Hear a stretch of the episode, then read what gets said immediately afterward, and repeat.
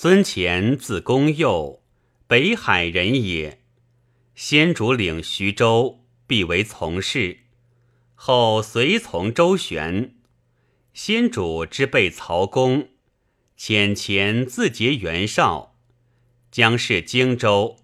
前又与糜竺俱使刘表，皆如意志。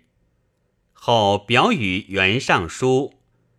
说其兄弟纷争之变，曰：“每与刘左将军孙公佑共论此事，未尝不痛心入骨，相慰悲伤也。其见重如此。